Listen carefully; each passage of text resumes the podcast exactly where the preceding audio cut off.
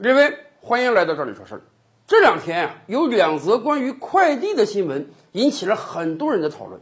首先，五一之后啊，多家快递公司联合宣布，人家的快递费要上涨了。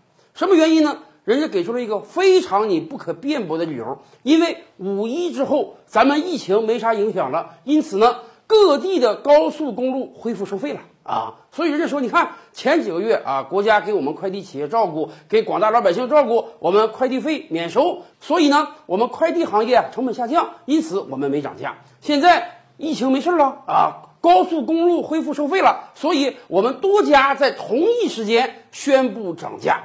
当然，这个消息出来没多久之后啊，各家公司把自己的这个涨价的消息啊撤回来了。是他们考虑到消费者的反应了吗？不是的，因为他们考虑到我们这么多公司同一时间联合推出涨价的消息啊，似乎有一点啊联合坐庄啊串谋涨价的嫌疑。大家要知道，串谋涨价可是严重的违法，所以啊，各家快递公司悄无声息的把自己涨价的消息收了回去。但是在可以预见的未来，很有可能啊，各家公司会纷纷的用各种不同的方式调涨快递的价格。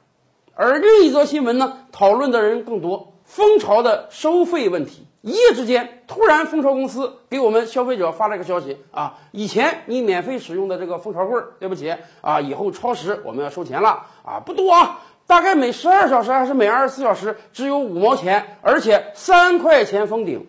按道理讲，在今天这个社会啊，这个五毛钱算啥呀？很多人都说，你甭说五毛了，一块钱扔地上可能都没人捡。但是广大消费者对这五毛钱的收费还是很反感的。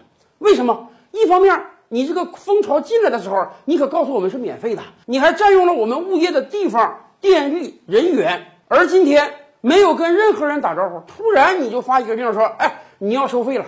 更关键的是，这些年来，很多消费者诟病的就是快递原来不是讲好了送到门上来的吗？哪怕我住在十几层的高楼上，你快递也要给我送到门啊！可是现在啊，很多快递小哥根本就不给你送到门啊。有的给你放到小区的物业房，有的给你放到什么什么驿站，有的就给你放到蜂巢里面。而且以往咱们有个规矩啊，得快递小哥打电话给你啊，确定你现在不方便收货，我才能给你放到别的地方。而现在很多快递小哥为了图方便，连电话都不给你打，直接就给你放到其他的地方，然后给你发一条短信，让你自己去拿。很多消费者不满的是这个事情。我们明明已经全额支付了快递费，而且快递告诉我们的是要门对门的送啊，解决最后一公里的痛点啊。结果现在这个最后一公里变成了我自己要到蜂巢，要到驿站去拿，而且以往好歹你蜂巢和驿站是免费的，现在连蜂巢都要收费了。当然，这个事情出了不久之后呢，哎，蜂巢公司人家也马上给了一纸声明。在声明中呢，人家只是调整了自己的收费方式啊，免费期从十二个小时到十八个小时，但是以后还是得继续收钱。我们以前就跟大家讲过，我们越来越要警惕国内很多个行业慢慢变成了寡头的竞争。大家看，送外卖慢慢就变成两家了，快递行业还好啊，还有那么七八家企业，但是人家也在整合。为什么我们要警惕寡头竞争的出现？哎。就是因为一旦一个行业形成了寡头竞争，这个行业中只有那么两三家企业在玩，那么好了，我们消费者就会变成人家的鱼肉。什么时候人家来个令啊？对不起，物料上涨，人员上涨，我们要涨价，你就只有接受的份儿。今天外卖行业不就是这样吗？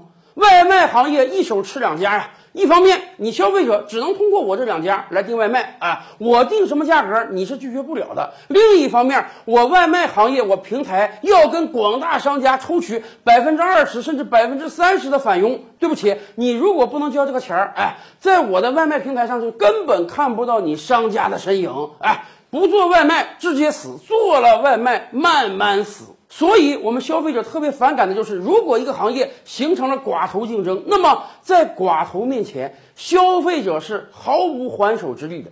就像快递企业这样，人家随时随地宣布我今天要涨价了啊，可能是串谋的，可能不是串谋的，但不管怎么样，只要人家宣布涨价了，你就根本没有反对的能力。